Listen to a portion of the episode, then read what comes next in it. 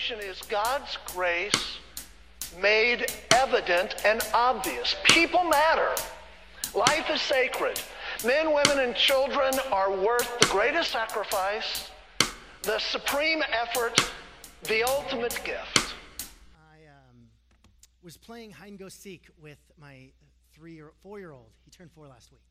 Forgive me. Uh, and so I was playing hide and go seek this week with my four year old son, Dex, and uh, we have a great time. And so I go, first question I ask him, I said, Dex, do you want daddy to hide or you want Dexy to hide? And he says, I want daddy to hide. And I go, okay. So I start walking away and he goes, hide behind the curtain. And I go, son, that's not how you play the game.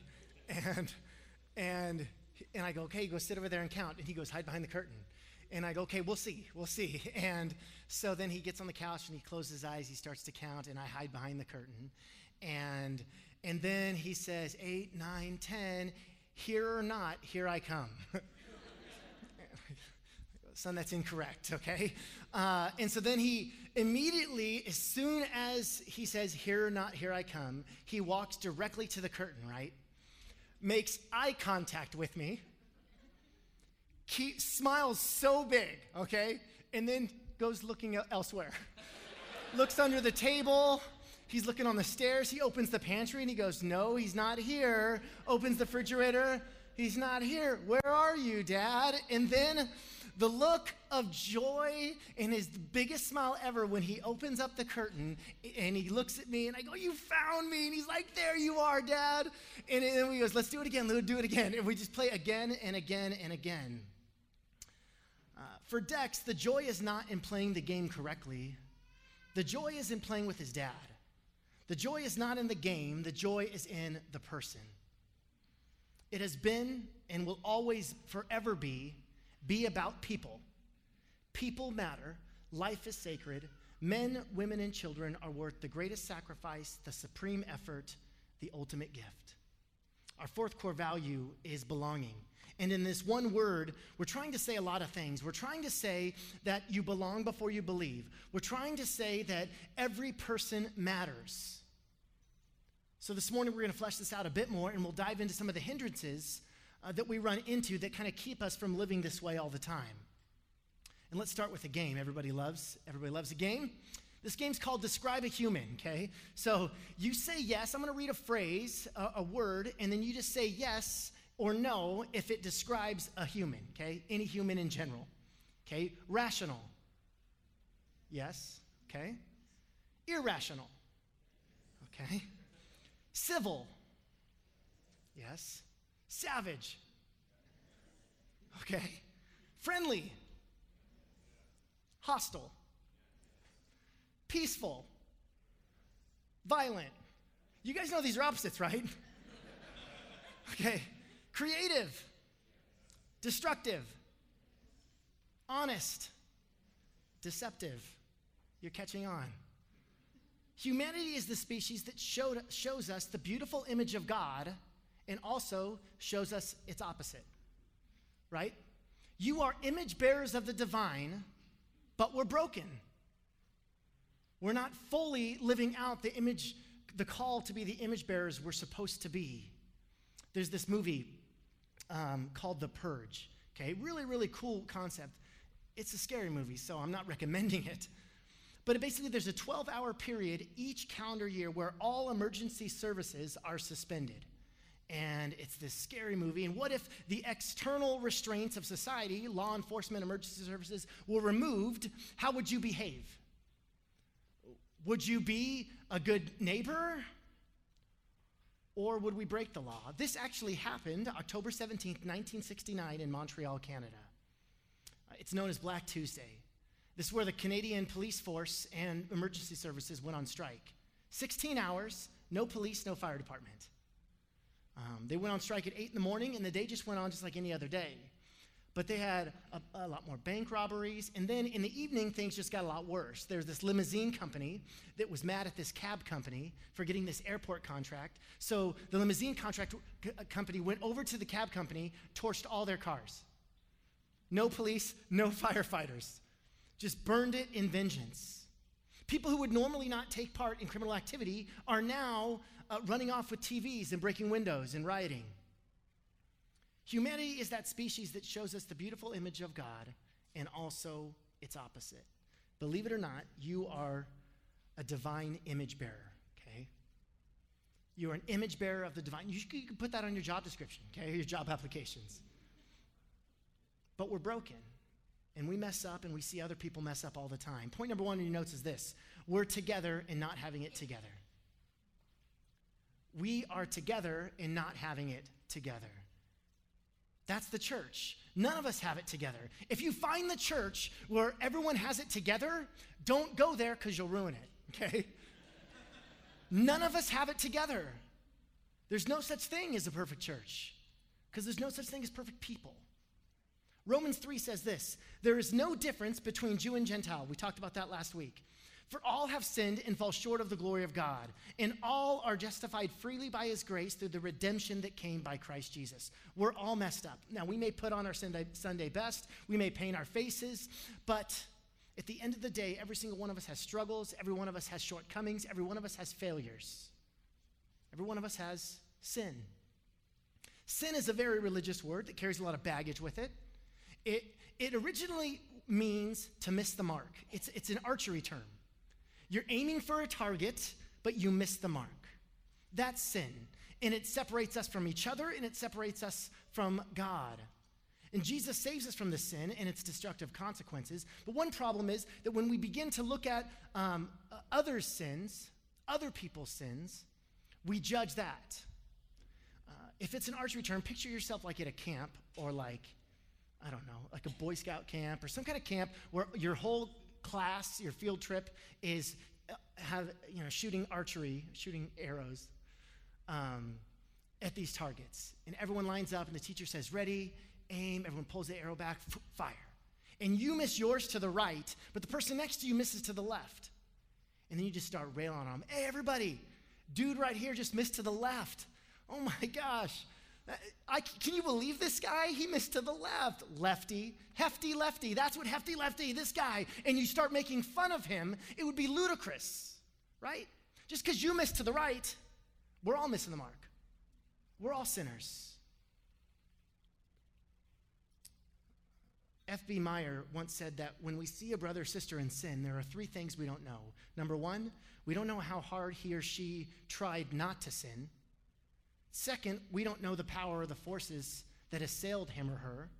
And third, we also don't know what we would have done in the same circumstances. Don't judge them, love them. Pray for them. When you are something fascinating happens when you're praying for someone. You begin to actually love them.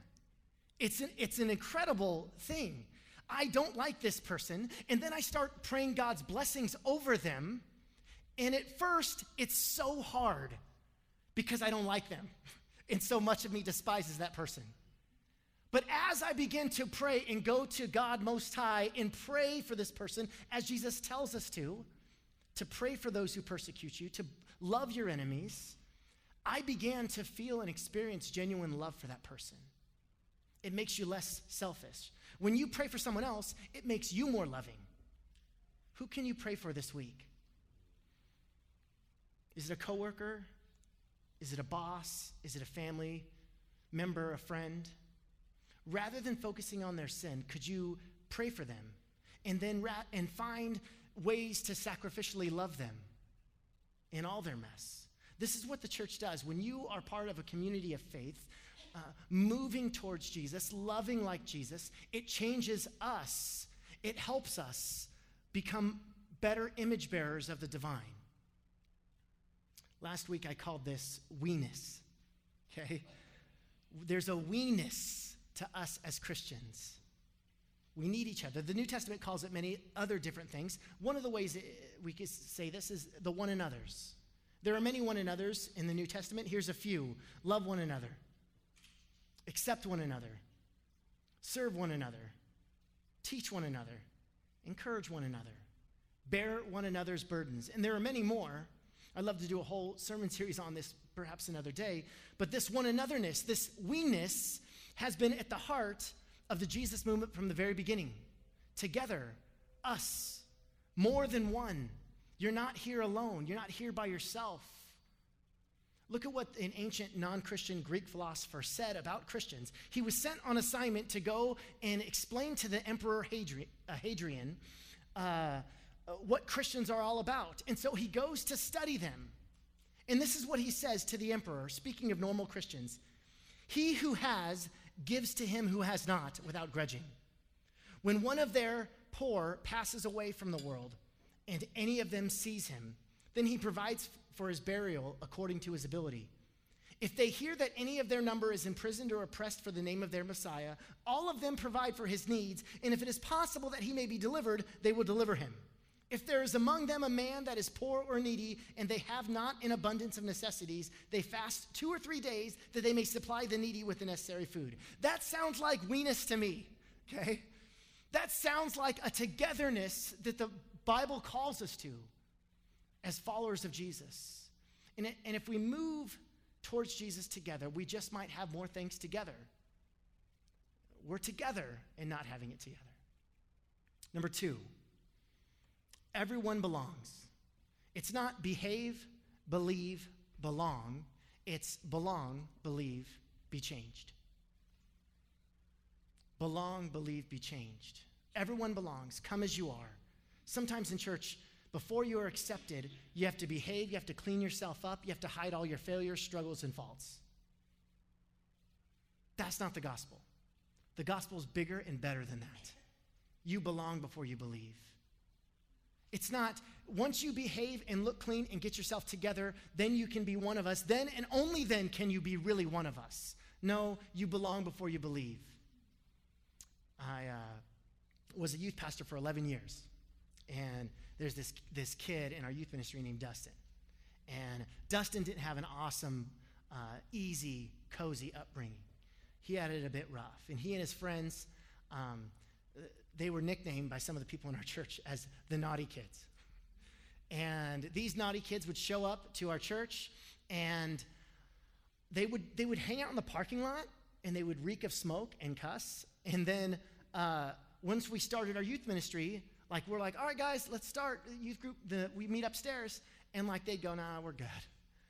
And so we're like, hey, you guys want to come up? And they're like, no. And so we kind of went the other way with that. We're like, okay, they don't want to come upstairs. Why don't we send some of our staff guys and girls down and like build like skate ramps and stuff and like and just let them be separate and just hang out down there and we can like just love on them. And it was awesome.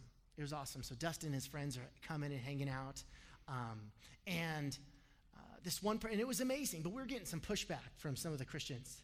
Like, hey, it's, it's not safe to have them around church. And I'm like, safe? No, but it's good. And it's gospel. And so I remember this one particular time. I'm, I, I'm walking through the church courtyard, going back upstairs near the end of youth, and a choir member uh, walks right up to me after Dustin had walked upstairs. And she goes, Pastor John, Pastor John, I just heard that guy cuss and he smells like smoke. And I immediately say, Isn't that awesome that a guy like that feels accepted and loved in our church? And she said, No, it's not.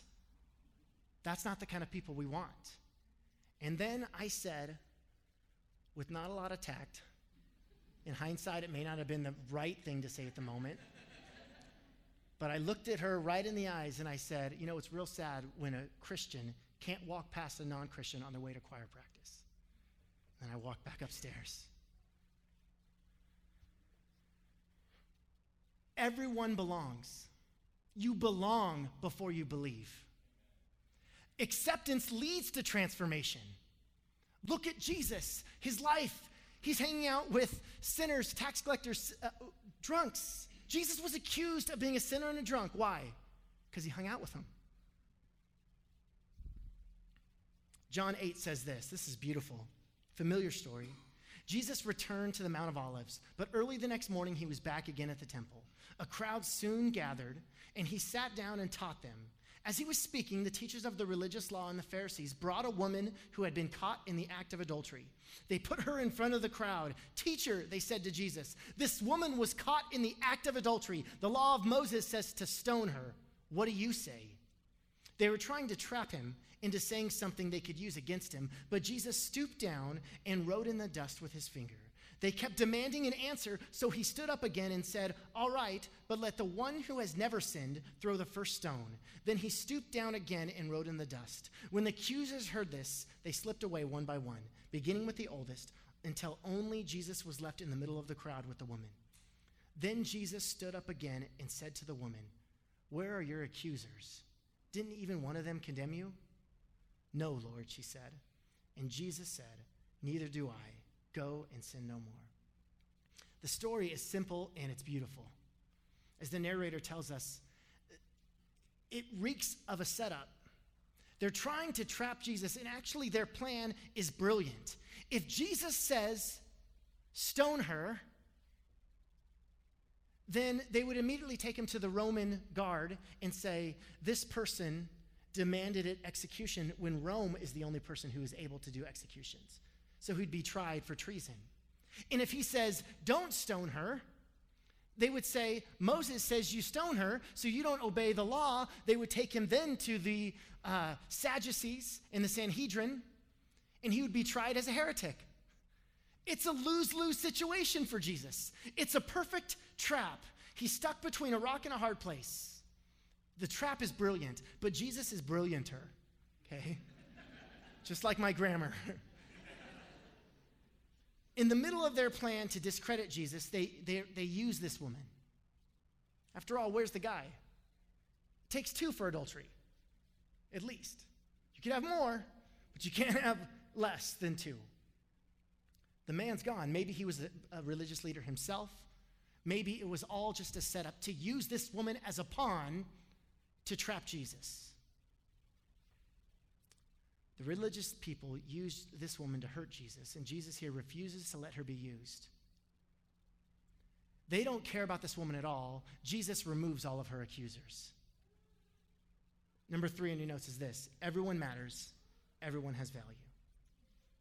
Everyone matters, everyone has value. Everyone.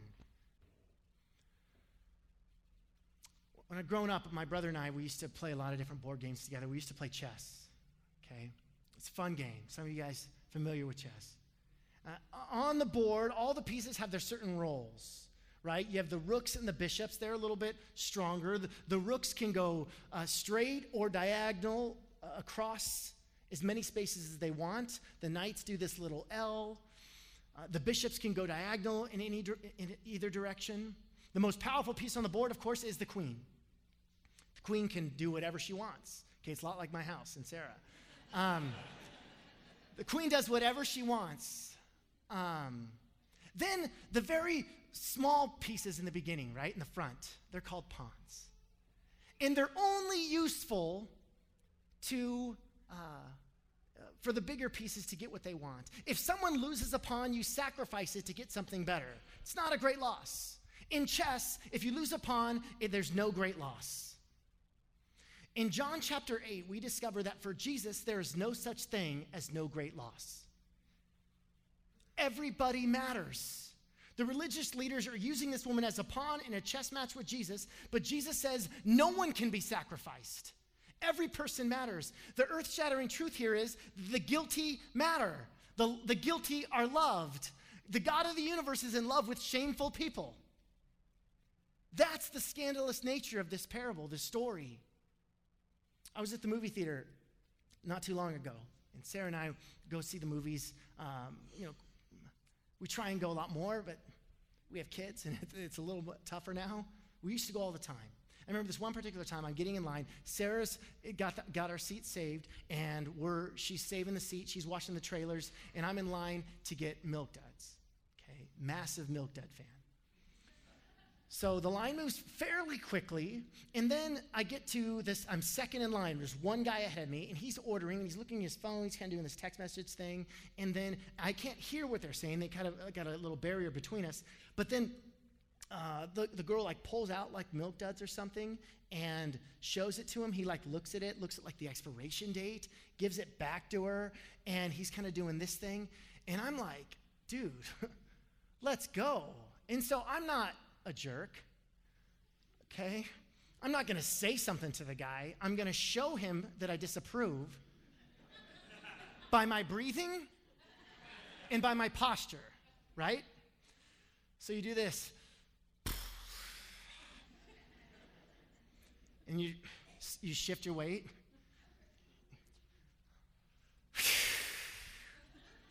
Okay? And the guy's taking forever, which is probably like two minutes, okay? But it's forever. I'm so angry with this guy. Checking his, I mean, he was texting, but he wasn't like one of the fast texters. He wasn't like this. He was like, like some of you. I've seen you text. Um, and so I'm like, let's go, let's go. The duds are calling my name. So I finally get the duds. I go sit in the theater, and I'm like, here's baby, let's eat. Okay, drinks, here we go. Movie's getting ready to start. Someone puts their foot on the back of my chair. I know, I know. now, remember what I said earlier? I'm a nice guy. I'm not going to say something, but I'm going to show him my disapproval by what I do, right? So he, put the, he puts his foot on the chair. I do the, you know, like, hey, you're bothering me, okay? And then, uh, and then he kind of moves it again.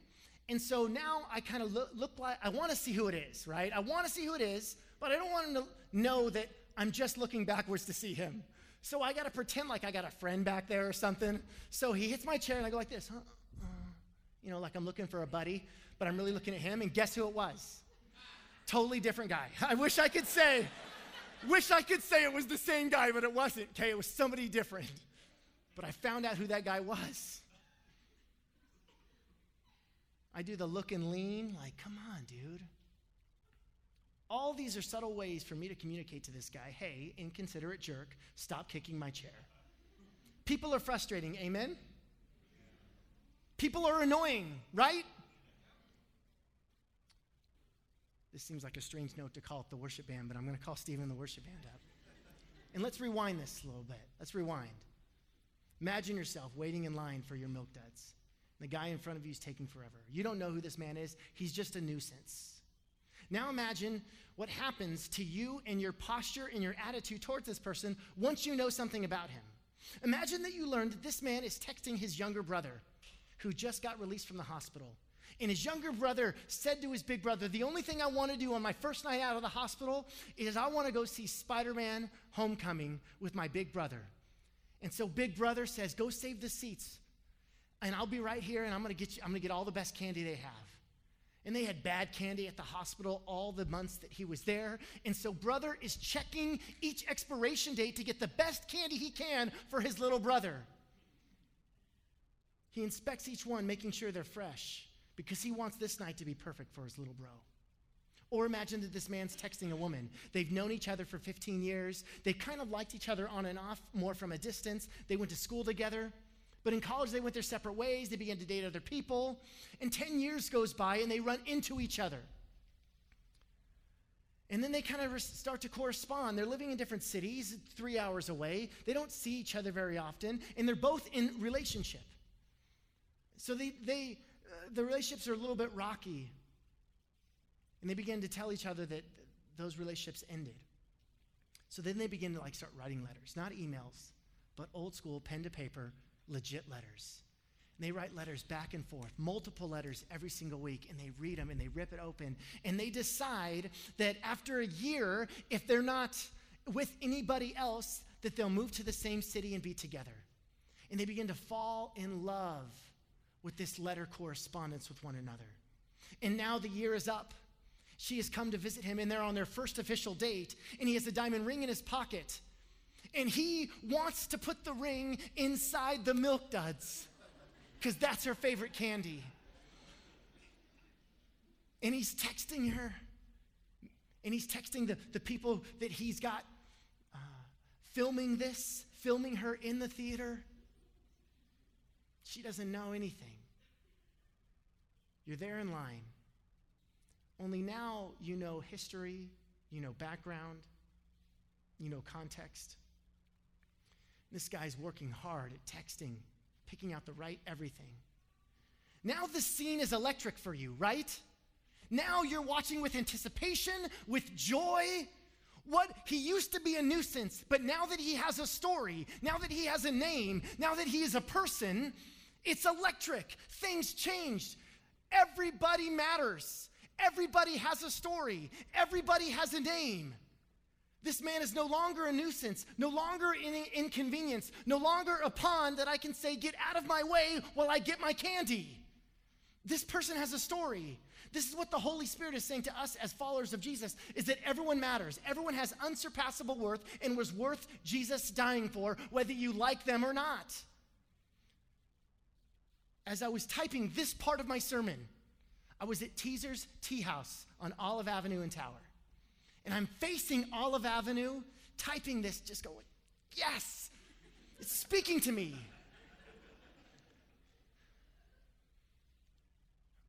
Guy shows up, tattered and torn, to the window. And the window's a little bit reflective. Right in front of me. Looks like he's staring at me, but he's looking at himself in his own reflection. 10 feet away. And so I'm typing this part and I look at him. And he's got a pack of Swisher Sweets in his hand. And he's tattered and torn. And he's just kind of looking at himself. And I, I didn't do anything. I just lowered my head and I started crying. That guy matters. What was I what could I do? What should I have done? I don't know. I just wept because I know that that person is a child of God. That that person has value, that that person matters. The person you your waiter at lunch today isn't just someone to provide a transaction for you. That's a daughter of God. And they have ultimate value and worth. They belong. They're dearly loved by God. We want to play a, a short video, and you guys can remain seated as the band begins to sing. This video just yeah, really shares with us that everybody matters. And may the Spirit of the living God stir something anew in you as we watch, as we listen, as we hear the voice of God teaching us, leading us, and as we sing. Go ahead.